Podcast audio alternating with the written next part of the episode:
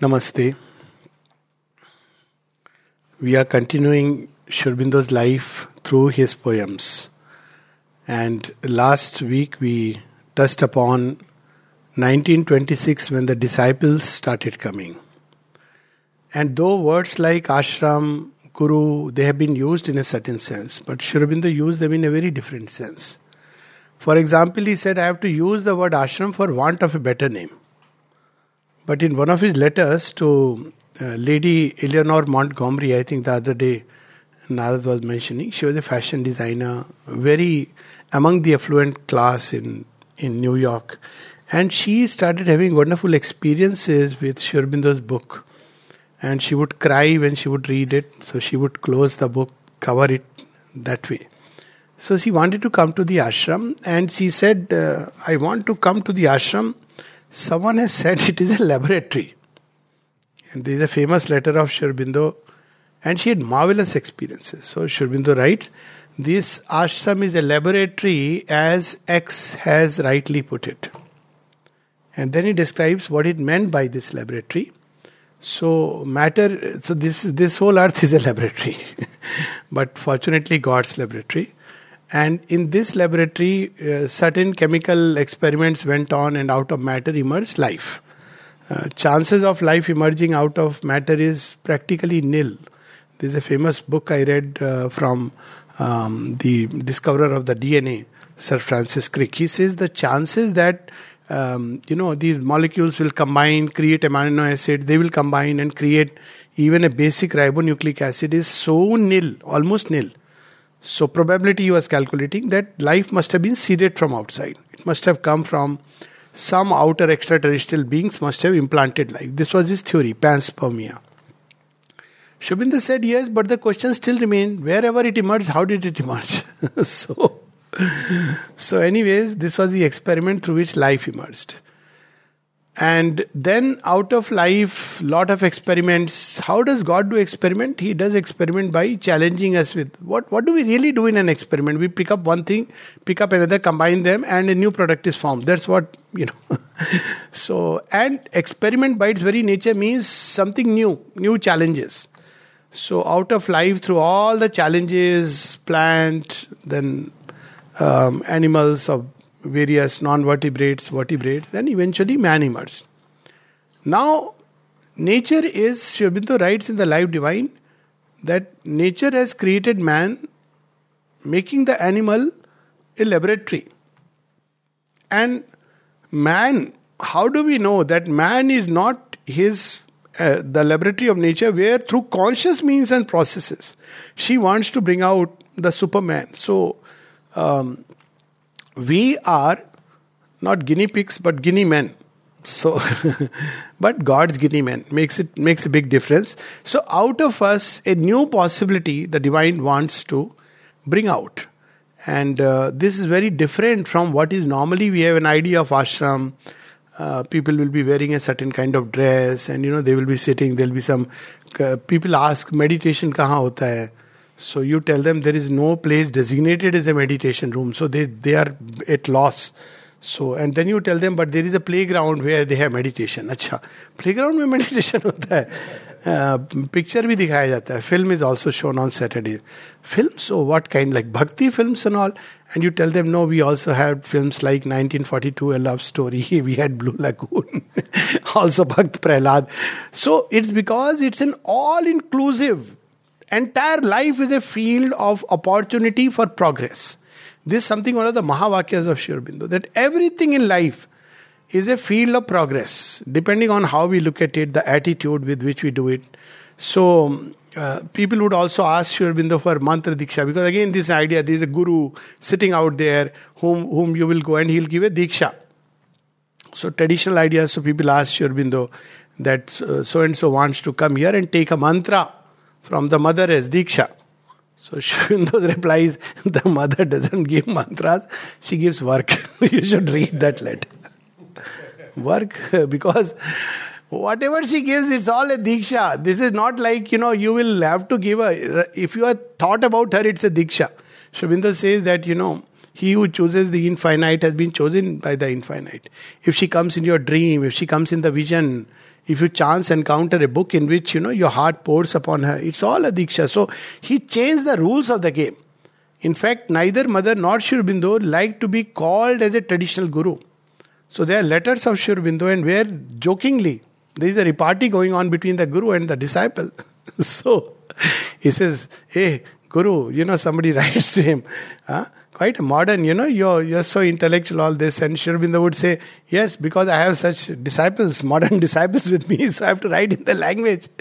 And with mother, when somebody wanted to call her uh, Guru, she said, Oh, I see that you want to reduce me, uh, bring me down, and put me on a pedestal. Uh, then she says, I am much more comfortable to be the universal mother of all. Why should I limit myself to a sect or a cult or being the guru teaches one method? Why? Because generally, when you go to a guru, he has a path, he'll give you a diksha, and then you follow that. Here, everything is a field of yoga. So the ashram started growing like that. The moment mother took charge, it was, uh, if you see the early photographs of the ashram, is very interesting.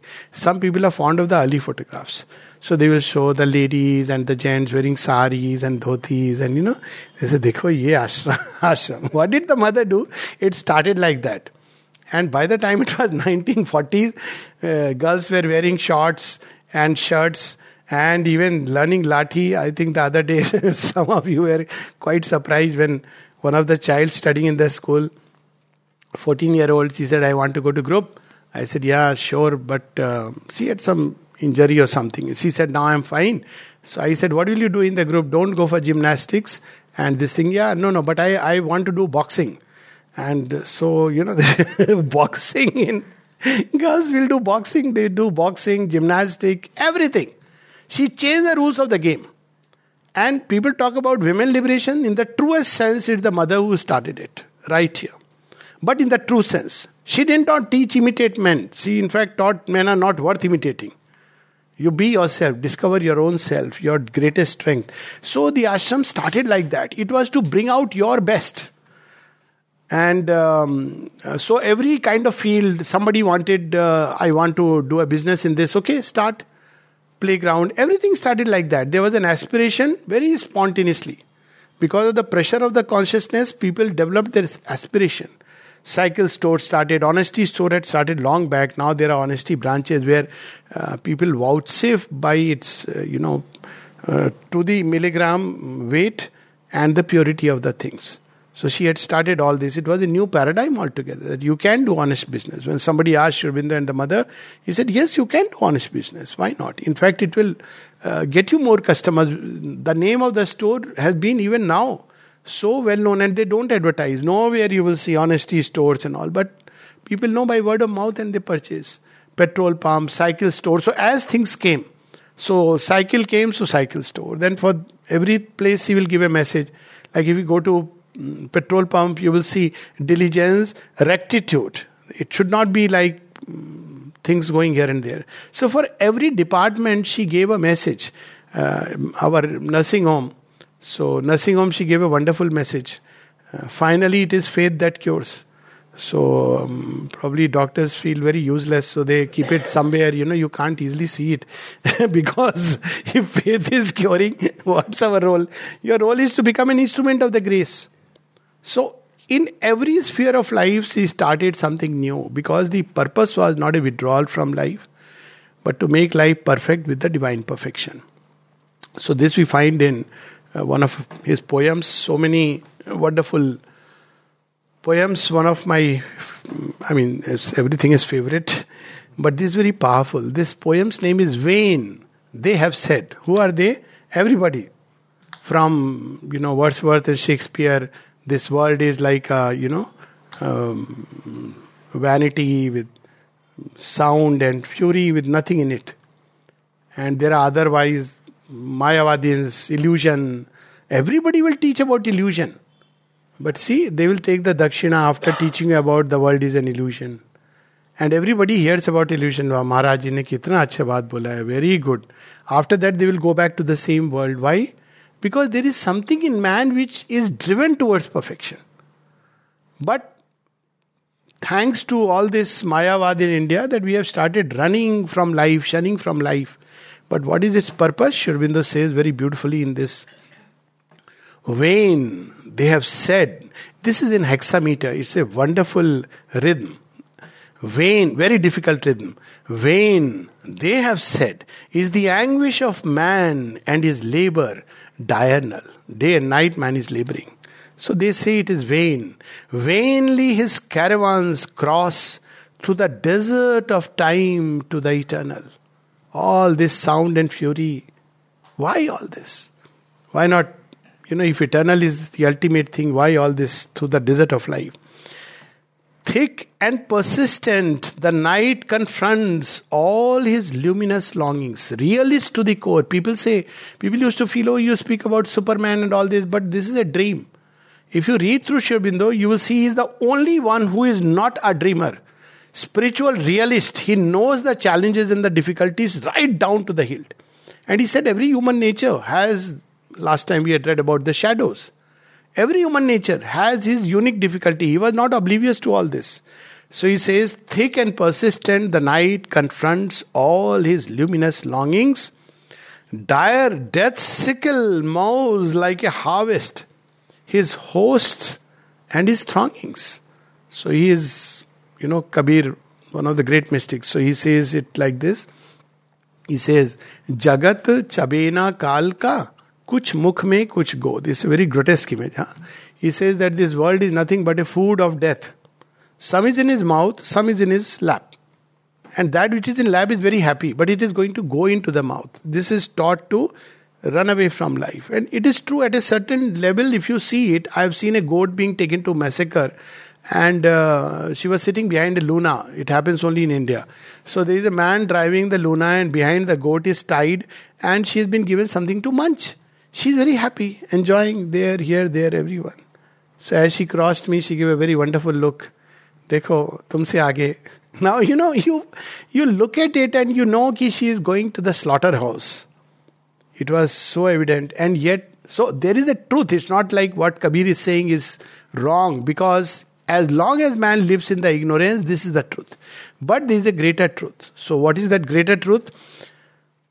This truth up till here is dire death sickle mows like a harvest his host and his throngings. Whenever he wants, he cuts the harvest and takes it. Death. But now comes Sri Aurobindo even if all life has failed, must it therefore be failure forever? Questions. This is the Sri Aurobindo's disciples. Even if all life has failed. You will say till now it's all a failure. First of all, it's not true.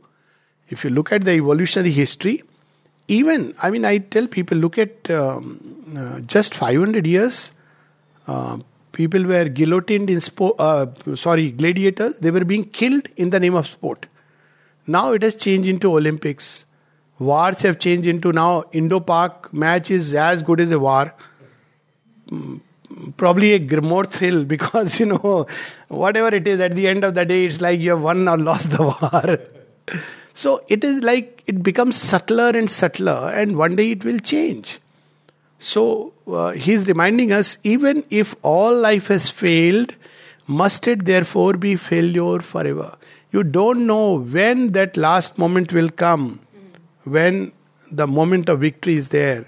And she reminds um, mother in one of the stories that uh, how there was an archer who was shooting whole night, uh, wanting to catch some birds, but he could not. So he was tired and he just lie, laid down by the side of the tree and he slept off, thinking all his efforts are useless.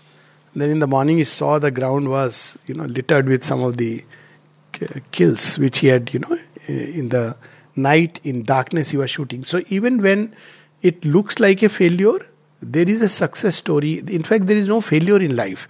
Let me put it like this. Why? Because if you take the sense of progress for which life is meant, there is no failure because you progress through everything. In fact, failure is a progress. Sometimes it's a greater blessing.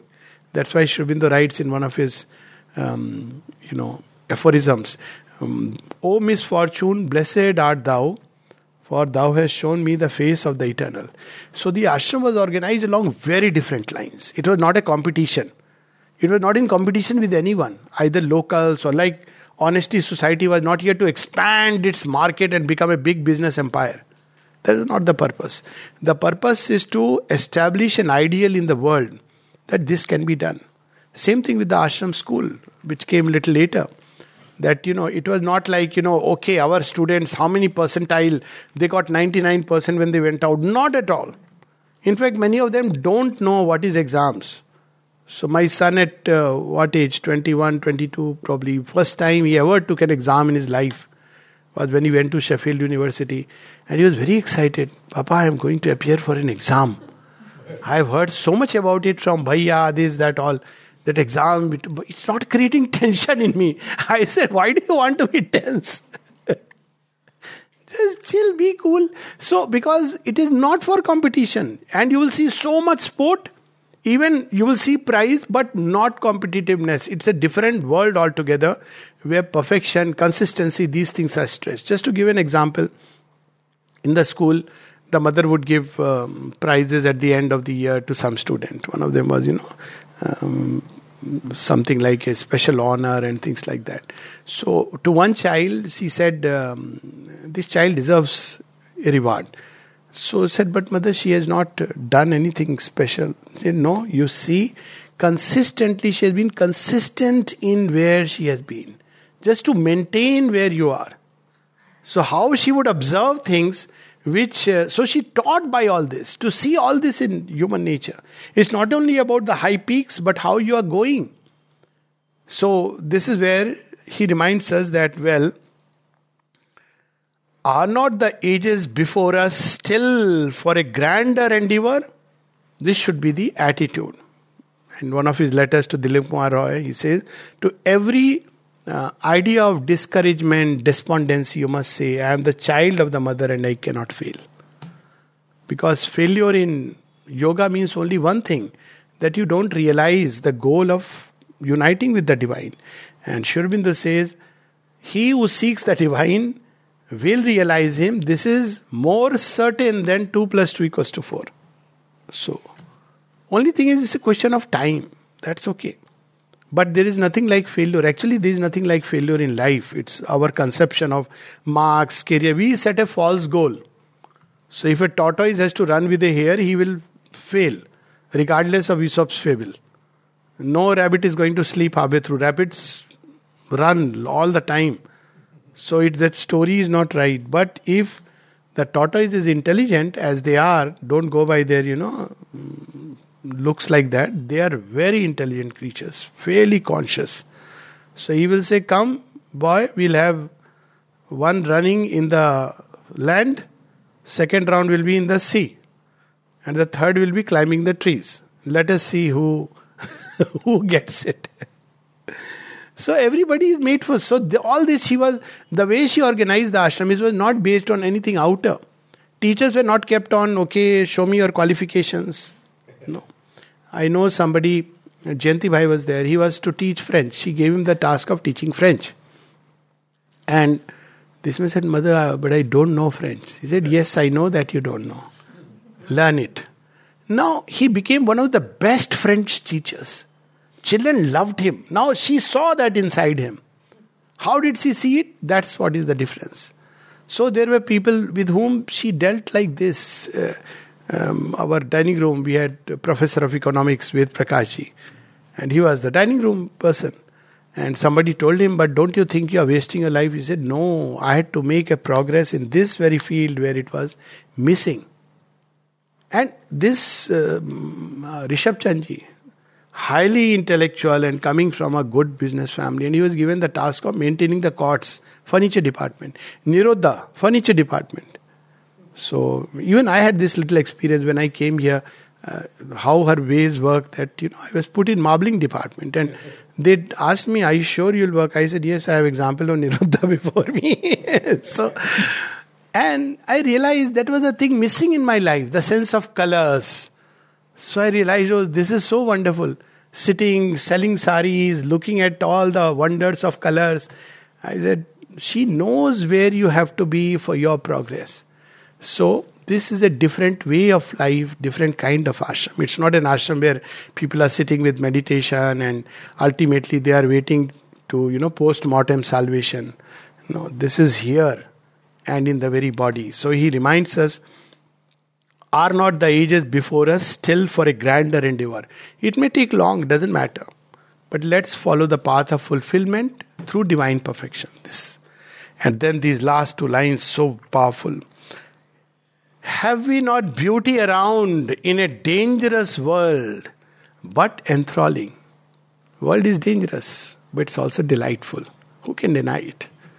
And very often, danger is delightful. Ask those who climb the mountains, tell them. And sometimes it's so much that if you tell there is a risk in it, the adventurer soul says, This is what is worth doing. You tell him this is very simple, he says, no, I'm not interested. So dangerous, he admits. But he says there is beauty and there is enthralling. Courage inciting our steps and thought to infinity calling.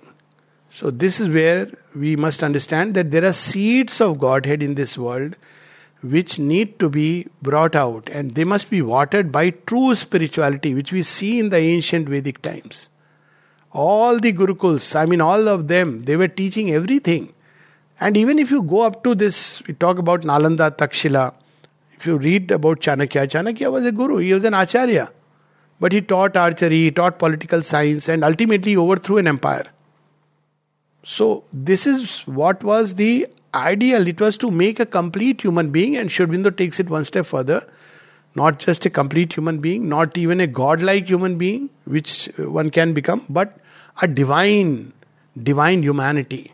So, this is the project that they started here. Now, in this project, in this laboratory, Mother's laboratory, they were not only human beings, they were animals, plants, gods, titans, because there is an interconnected chain. So all beings of different kinds were called here. And Sri completes that letter saying, if we called only sattvic people, then the problem of rajasic and tamasic people would have been left untouched. So in this ashram, the selection is not based on you are a very nice man, please come. You may be a nice man, sometimes you may be a very difficult human being, but who else will take this challenge? So, you know, if you are not well, you go to the best doctor. So, the Divine Mother is the best doctor. And she has brought the story that comes closest to me is that at the end of Pralaya, Raja Satyavrat in uh, Indian thought and Noah, Noah's Ark, if you read the biblical account, Old Testament, uh, you know, he builds a big ark, and in that ark, you have all the creatures, samples, varieties. So, this is mother's boat. She has described the supramental boat. And in that boat, all varieties, specimen of humanity representative are here. So, it is not just that you will meet here, you know, people who are all the time meditating. In fact, Sri Aurobindo said, if you do the work properly, you can progress 10 times faster than meditation. I've seen this letter actually with uh, one of the persons who was teaching hockey. So, a completely different approach altogether. So, uh, there were human beings of all kinds. It was necessary for the work. Otherwise, this sample of humanity will not be represented and the chain will be disconnected then that's why one of the things the mother says never try to judge and especially this place i tell them that look this is mother's creation you can't even understand vishwakarma's creation this is divine mother's creation how can you understand by the mind and all the challenges are there so that you overpass the mind so this is the beauty of this place so marvelous it's really like a uh, if you have read this book alice in wonderland where depending on where you enter, you will have a different world opening before you. So this place is like that. It is built in such a way that if you enter through the heart, you will see a different world opening. And many things, her personal things, things which, you know, enthrall and fill you with rapture, they will be there. And the difficulties will also be commensurate. If you go through the mind, you will ha- enter a different route altogether. If you go through the vital, a different route altogether. So she brought all these for this evolutionary great adventure. And among them were, were gods. Gods used to come when mother would meditate because they also must agree that man must go beyond them. If man comes in contact with the Supreme, that means um, you know, there is a very good connection between gods and human beings. Because human beings, it's ancient yoga that human beings give the yajnika bhag to gods. And if you don't give to the gods, if you read Vedic literature, they are not happy that why it was not given to me. And gods in return give to human beings whatever they can give, maybe a protection, maybe a quality. In Greek yoga as well as in uh, Vedic yoga, you see this story. So there is a mutual interdependence. The gods grow in strength by what the human beings give offer, and human beings grow in strength by what the gods give. But now she has taken the level not through the gods but directly contact with the supreme. So she had to explain to the gods. There are so many fascinating stories. Durga would come to mother and she says, Don't you want to know the joy of surrender? So she says, She is formidable. She says, Gods don't understand surrender. They are absolute in their own right. Whom will they surrender? And human beings know it because of the psychic being and the harassment of the world. so, on one side, we have the psychic being which knows what surrender is instinctively. On the other side, we are hit from every side. Not only by the uh, cobras and snakes having vishdant, but also by good human beings who say, Very nice, good morning, how are you? But deep inside, there is that uh, fang which is hidden. So, human beings have no choice but to surrender. We are programmed to surrender. Gods don't know. She says they are formidable beings. They don't understand surrender. Who can touch them? But then she understood when mother explained to her. And then she had the joy of surrender. She describes that. She surrendered to the Supreme and she had the joy of surrender. Why she had to do it? Because she's on a different plan altogether. What was Durga doing? She would drive away all the demons back to their holes. And then they come back again. So this process goes on. But the mother wants them to come out and change them. So this is a different plan altogether. She tells them, Come. A mother's arms desires her rebel sons. They too are safe. So she has brought them because she has brought that power of love which can even transform them. So the gods, the titans, and the animals, because the chain should not be broken. If you read through the literature now in evolutionary biology, it's very interesting. So you see that many animals they are beginning to behave in good or worse, that's a different story, like human beings. Even things like revenge. The other day, somebody was showing that this, and when the dogs start living with human beings, they learn how to flatter. You know, human beings, uh, so much deception. So, anyways, they are there. They are connected. So they also had to be there. So dogs, cats, lizard, donkey, bullock, trees, plant. They were all part of mother's creation. Everything. Even if you enter the ashram, you see these divine love, cactus. All these are different uh, seasons and different soils growing flower. This is the only place. So often people want to understand what the ashram is like. I said, just enter right and see to the left. That's the ashram. You see, very different. Look at the places where cactus thrives, divine love, then those small flowers, Sri Aurobindo's compassion. And they're all together. That's her garden, beautiful garden. So, one of the poems, and what care they took in this evolutionary process. There was a cat, not one cat, there were quite a few cats. And there was a dog. Dog was uh, Goldie who would carry in a basket flowers to Sri Aurobindo. Just imagine. What a fortunate dog. Every day he would carry all the way um, to Sri Aurobindo. Then, they, uh, does anyone remember what breed this was? Uh, no, not Labrador. It's the other other friendly dog. Ah, I think it was a golden retriever. I may be mistaken, but from the look of it, looks like a golden retriever. But I may be mistaken. I've seen the picture. So lovely dog, you know, carrying flowers all the way to Sri Aurobindo. So um, they were dogs, there were cats, and the cat's mother took special interest. And some of the cats, he said, it was her experiment to see that can they take a leap. Normally, they have to probably become a horse. I'm just this my I surmise because horse, I guess, uh, horses, cows, they are more developed. You see them, they are quite emotional. Uh, they can get emotionally attached. Horses are known to be so faithful to their owners. We have Rana Pratap ka ghoda, Chetak. How he would, they can give their life for the sake of their master. And uh, then, of course, um, elephants, they're very emotional. Cows, they can get attached to you like a family, and many of these animals take upon themselves your problems. Cats are very sensitive to vital forces. So she says that if uh, you have a cat, now this is not a okay, okay start having a cat. so uh, because they also bring diseases, that's one part of it. But if you have a cat, if the people think they are not attached, but they are attached in a very different way. They'll not show any sign of attachment.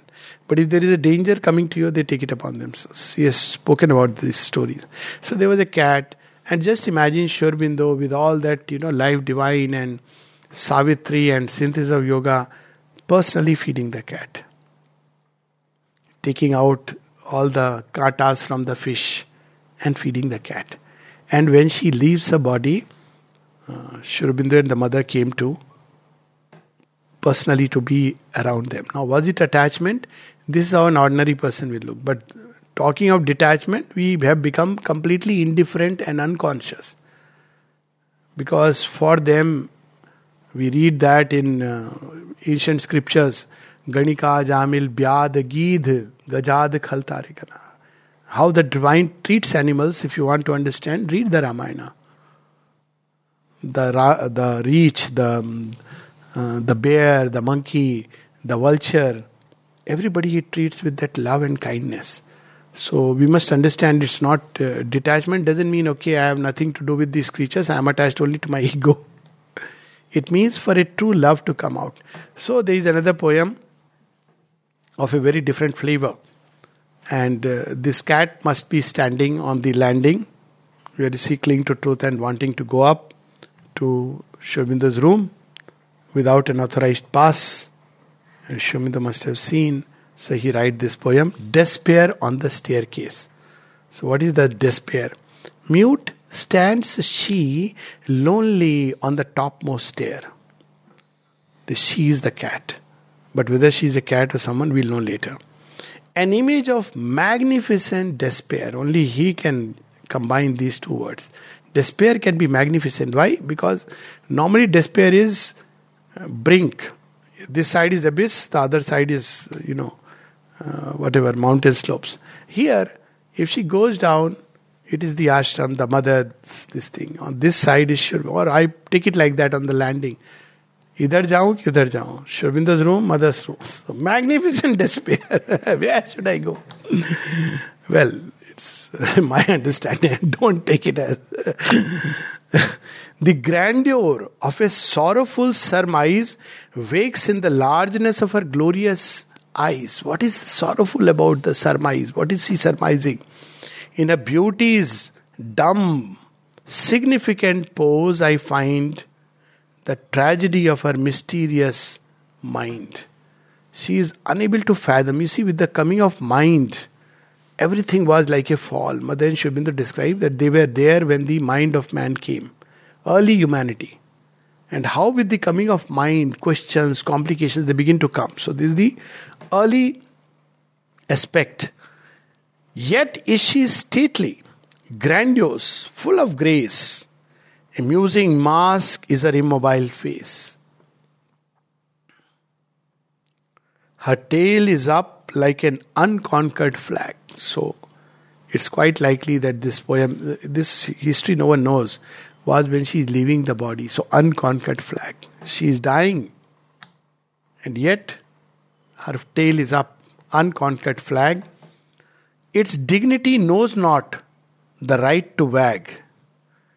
An animal creature, wonderfully human, early trace of early humanity, Tarzan, completely in sync with nature. Then we lost it because we started questioning. That is the fall of Adam and Eve. An animal creature, wonderfully human. Now you see Sri Aurobindo's entire. Um, sometimes I um, give this expression that, you know, you have the Mandukya Upanishad, Brahman, in one single short stanza of this poem. an animal creature, wonderfully human, a charm and miracle of fur footed Brahman. Whether she is spirit, woman, or a cat, she is transiting from the cat to the human birth. And of course, she is spirit. And it's Brahman which has become this. People would ask Sri Aurobindo, Sir, when I come, what it means by seeing Brahman? He says, for example, when you come in, Dr. Manilal asked the question. So I see Brahman assuming the form and face of Manilal and walking up to me. That's how he describes. Whether she is spirit, woman, or a cat is now the problem I am wondering at. What was Sri consciousness? You know, we um, now this, this thing that uh, you know we try to talk about his life and things. What can one talk about his life? Somebody who lives in this consciousness. Just two poems I will read. I have wrapped the wide world in my wider self. And time and space, my spirit's seeing are. I am the god and demon, ghost and elf. All creatures he has become. Nobody he leaves.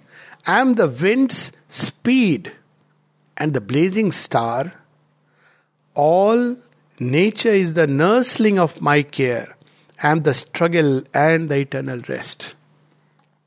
All nature is the nursling of my care. In mother's life, actually, one could see. And there was this uh, bullock's name was Ojas. I think Ojas and Tejas, two bullocks, but Ojas, I remember. And the fellow was uh, trying to beat the bullock too. So Sri Aurobindo uh, asked, Who is the person? Why was he beating the bullocks?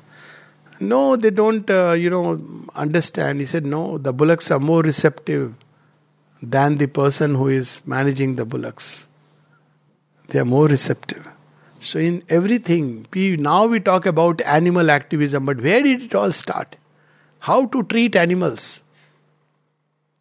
And this is when we were living in a humanity, 40s, 30s when we were surrounded either by, uh, you know, a growing influence of a sabhita for which killing to eat for pleasure was a way of life, or else we were vegetarian by default, not knowing why are we vegetarians. So it was not about being vegetarian or non-vegetarian. That's the last thing. One can be a staunch vegetarian and treat animals in the worst possible way. I'm just giving this one poser question. You may be a vegetarian, but you mistreat animals, don't care about them. I have seen people hitting dogs, throwing stones, or treating animals with off. But vegetarians. That's not what real sense is. It's to treat animals with the dignity they deserve, with care, kindness. Vegetarianism is a different aspect. It's, it stands on a different ground. But right now we are not discussing that. So, the world's joy thrilling runs through me. I bear the sorrow of millions in my lonely breast. All kinds of calls would come to them during that period. Somebody dies, and several people would write to Sri Aurobindo. I prayed to mother, so and so had died. Did she listen? She said she is preoccupied with many such things. Every day, thousands of call come to her. People in distress, people in who had died or are dying, and there were moments when she would stop the work. This was her way of life, and uh, she would go into trance. Sometimes half an hour, forty-five minutes. At night, she would travel into other worlds. She was not at all. I mean, what can be called as rest. What was her routine like till two o'clock night? Mother would often come back to her room. Then little rest. There was used to be Charu Chandra Bulada. So he was given the charge of electricity. So he would not uh, go to sleep till the mother's light is off. Why? Because um, he, he said, in case she requires, nothing would go wrong. But look at the dedication of these people. After all, Sri Aurobindo was his chief in those days. So he would wait. When the mother's light is put off, then he would go to rest. Often on a small little bench. You will see his room inside the ashram. Small little place. And he would live like that. And how they got all the energy, it's unimaginable. How they were working. And then 4 o'clock onwards, the departmental people will start coming. So, what was she doing during that one hour or one and a half hours? Even in the washroom, there would be pieces of paper where she has to sanction something. And meticulousness, Mahasaraswati to an extent, where if somebody sent a money order, 1 rupee, 50 paisa, she would sign graciously with a signature and send it back. It's not like it's a small amount. How she dealt with life. I mean, yesterday I was hearing this story, of course, I know it, but um, that there was a group which was coming by train to Pondicherry, and there was a sadhu sitting somewhere there, or like a beggar uh, kind of, you know, sadhus who live by alms. And um, they were talking about Pondicherry and mother.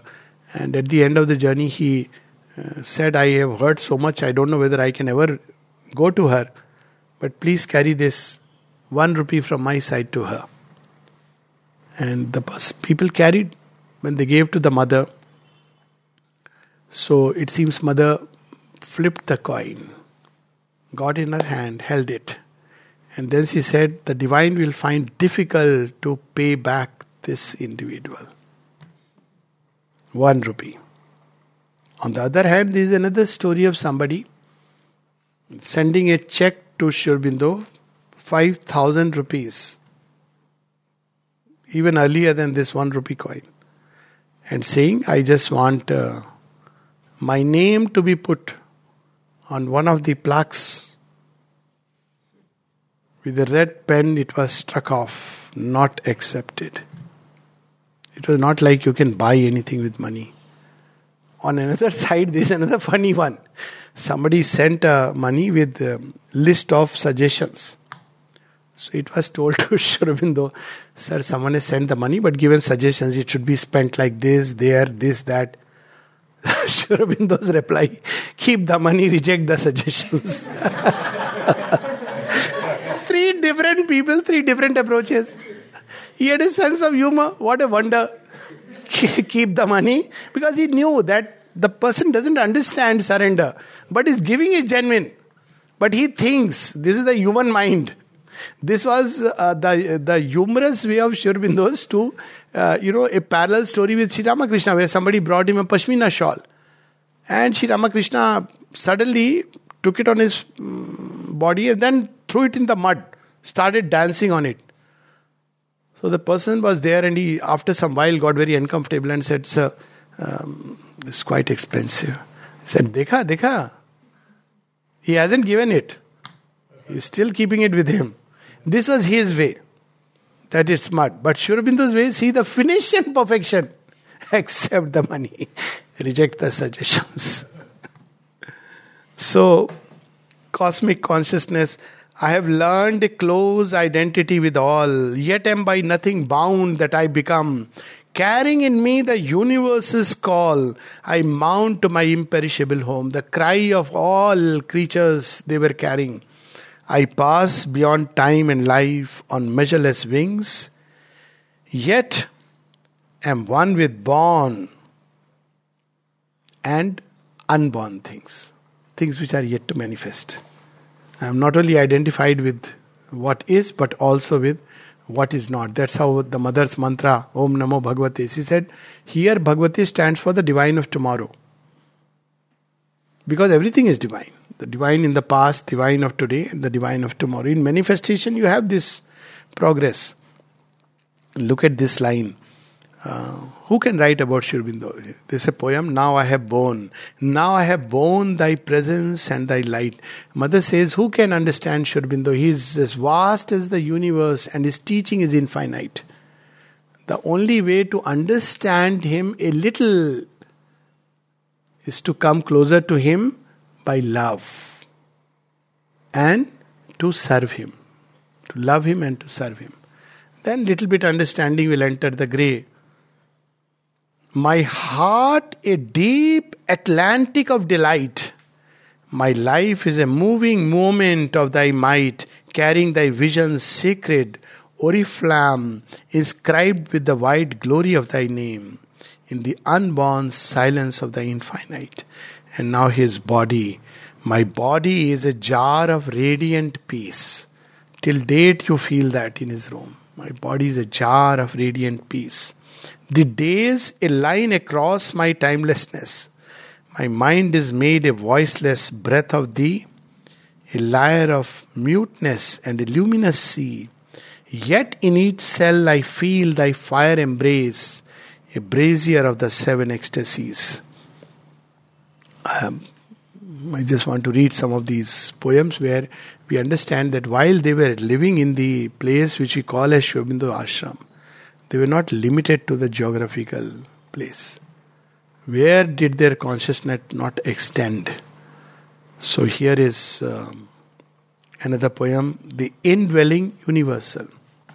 All autobiographical poem. So it's not like somebody said so, newspaper report said so. Sri Aurobindo didn't write them for telling about himself. They were the joy of poetry. It's now that we know it exists, discover it, and we can take joy in uh, simply who Sri is. Because only Sri can reveal about Sri Only Sri can explain Sri through his grace into anyone. I contain the wide world in my soul's embrace. How vast that soul must be. In me, Arcturus and Belphegor burn. And Arcturus and Belphegor, we know, are constellation of stars burning in some galaxies. In me, Arcturus, this is the Vishwarup. He knew about it when Nirodha asked him, Sir, we know about Krishna's Vishwarup, what about you? He said, Yes, but it is not uh, so. he used a word which I am forgetting.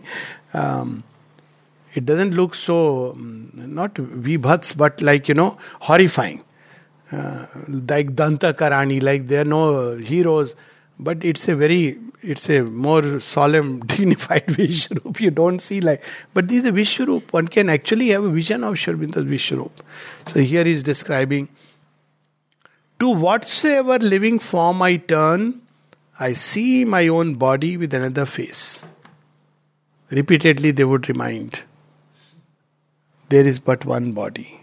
So to limit them to this is the guru, this is the disciple. This itself is duality. There is someone else, and here is someone else. So they were just carrying, doing the sadhana for everyone. That's what he said. You just open to the mother. She does the sadhana. But open you have to do because the divine will not force even upon himself. I mean, aspects of himself. All eyes that look on me are my soul eyes. The one heart that beats within all breasts is mine. The world's happiness flows through me like wine. Its million sorrows are my agonies. Yet all its acts are only waves that pass. Somebody would feel, my God, this must be so much to bear. He says, no, it's just like a little wave that is passing on the surface. Upon my surface, inly forever still. Inwardly, it is forever still. It is the Brahman and the world, creation. Unborn, I sit timeless, intangible. All things are shadows in my tranquil glass. And this wonderful lines My vast transcendence holds the cosmic world. I am hid in it as in the sea a pearl.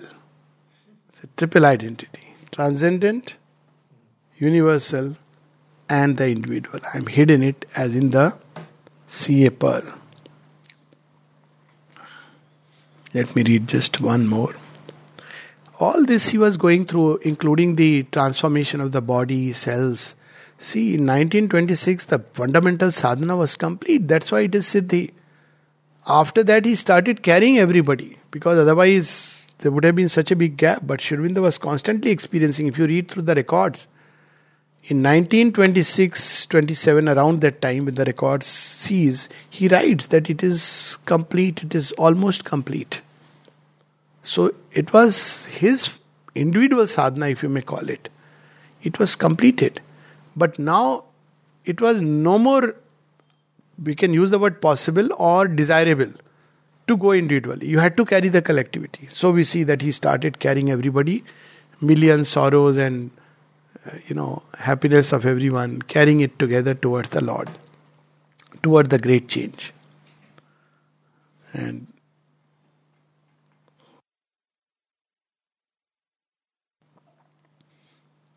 and all my cells and atoms. It is thy rapture flaming through my nerves, and all my cells and atoms thrill with thee. My body, thy vessel, is and only serves as a living wine cup of thy ecstasy. What that body must be, we can't even imagine, you know. When he would give darshan, people would, I mean, would change just a moment passing before him. Their lives changed. So many accounts, we can read it, it's all available. People from different places, people who didn't believe, people who didn't know what darshan is, people coming from a Western context. And yet, just standing few moments, it was not like, and it was not based, thankfully, on your paying capacity. There was no special darshan, deluxe darshan, political darshan, nothing like that. Darshan was darshan, the Lord Supreme was sitting there. And he and the mother decided who will come and who will not. Among the glorious refusals was Mohandas Karamchand Gandhi. Several times people tried to him to come and Sri said no. In fact, he gave, he said, I see only my, uh, I see people only on four darshan days and uh, otherwise i don't entertain anyone ex- not entertain but i don't see anyone including even my own disciples. So he made a distinction that he's not special because he is so and so. Even my disciples look at the stress of the word i don't see them. I made this rule for myself and i see no reason why i should break it for him. But he did break the rule but he was not bound by the rule. But because it was communicated. And when he was asked, why are you refusing, he gave a very outer reason that, you know, he'll come with fanfare, politics, people beating drums and all. They didn't want it. But the real reason was something else. If you read through Sri Aurobindo's understanding of Gandhi, rigidity, you know, propaganda, and, you know, one sided tilt, it's all history. When Hindus were massacred, he would stay quiet when Hindus organize themselves in strength, at one place Aurobindo says the Hindus must organize themselves in strength. And when Hindus would do it, he would go on fast. So people were pretty confused. But that's a fact. If you go through the entire thing very impersonally, you will see. I mean, leave aside the, uh, you know, we have this tendency to see through a certain lens. He had a, he had good things, and he was an instrument for like many others in his own way. But uh, for the collective ideal of non-violent Charkha, when mm, his uh, son had come, he asked Sri Aurobindo about what are your views about non-violence. Sri Aurobindo posed a counter question. Tell me, how are how are you going to counter Hitler if he, mm, you know, invades uh, your country, invades the country with Charkha and uh, non-latis? He asked him. So people asked, what did he reply? He said he was silent. Nothing to reply. How are you going to counter him with charkhas? So he was realist to the core. He knew what things are completely, not lost in some lotus eating land. And because he was realist to the core, he knew where the problem lies. And with that, I'll stop a poem. So he knew where the problem lies. He knew, knew that the um, Asura holds this world in his hollow, and unless he is tackled, there can be no permanent solution. You know, in Ramayana, there is a story of Hanuman. So, Hanuman is crossing, and suddenly there is a, a Rakshasi. What she does, she lives under the sea. Remember the story? How she pulls him down? By catching the shadow. So, she had this capacity to catch the shadow, and if she catches the shadow, you will be pulled down. See, it happens with Hanuman. So it is such a deeply wonderful story Shadow is what? Each of us carries something in our subconscious. The shadow, it's hidden from us. And what happens with the shadow? She is below the ocean. You can't see her. And one day she catches and pulls you down. Then there is a fight and a tussle. That's what you see in the um, Ramayana story of Ahiravan. Ultimately, whom does Ravana call? Ahiravan. So if you read um, through Mother's you know, description of death of death, where she says he called back to his strength um, in the inconscient hell, but it retired away from it. That's the last support of the Asura. Otherwise, why didn't he call Ahiravan in the beginning? Ahi literally is that, you know, the poisonous snake, the serpent who can kill you. Ahi. Ravan. He is the denizen of the subconscious. His power is so much that he has created a parallel universe. On one side, he even makes Lord Rama and Lakshmana unconscious and has created a duplicate of Hanuman, Makardhwaj. He is guarding the gates. So Hanuman is in awe. Who is this person who has same strength like me? Nowhere he has met. So that story is deeply symbolic. So he knew as long as the subconscious and the inconscient are lying on the back, world's back, there will be no way the transformation can be. So then he started working on that. After 1926, the golden period when they were having all visions, gods, and all descending, went away, it was withdrawn, and people started doing hard work on physical, subconscious, inconscious. And during that process, Sri was not guiding them like a guru saying, See, this is the subconscious, go there, do the work, you will encounter this. He descended with them into the subconscious. That is the story of Rama entering the cave of Ahiravan. Thus alone he could die. And with this little poem, I'll stop the pilgrim of the night. The light which came down upon earth became a pilgrim of the night. I made an, this poem is very profound, but I'll time now. I made an assignation with the night, in the abyss was fixed our rendezvous, carrying in my in my breast, carrying God's deathless light. I came her dark and dangerous heart to. God is written in diary. Today appointment. Sir, whom are you going to meet? Night. Where are you going to meet? Abyss. She won't come. Why are you going there? To marry her. Just in the abyss was fixed our rendezvous. I left the glory of the illumined mind and the calm rapture of the divinized soul and traveled through a vastness dim and blind to the grey shore where her ignorant waters roll. I walk by the chill wave through the dull slime, and still that weary journeying knows no end. Lost is the lustrous Godhead beyond time. He leaves it all. See, it's exactly Rama and Lakshmana going down. So they go there in that state. There comes no voice of the celestial friend. That's a state where you, you experience that utter loneliness the dark loneliness, not the luminous aloneness. And yet I know my footprints' track shall be a pathway towards immortality. This part of the chapter, almost 1938 to 50, we'll read next time. Namaste.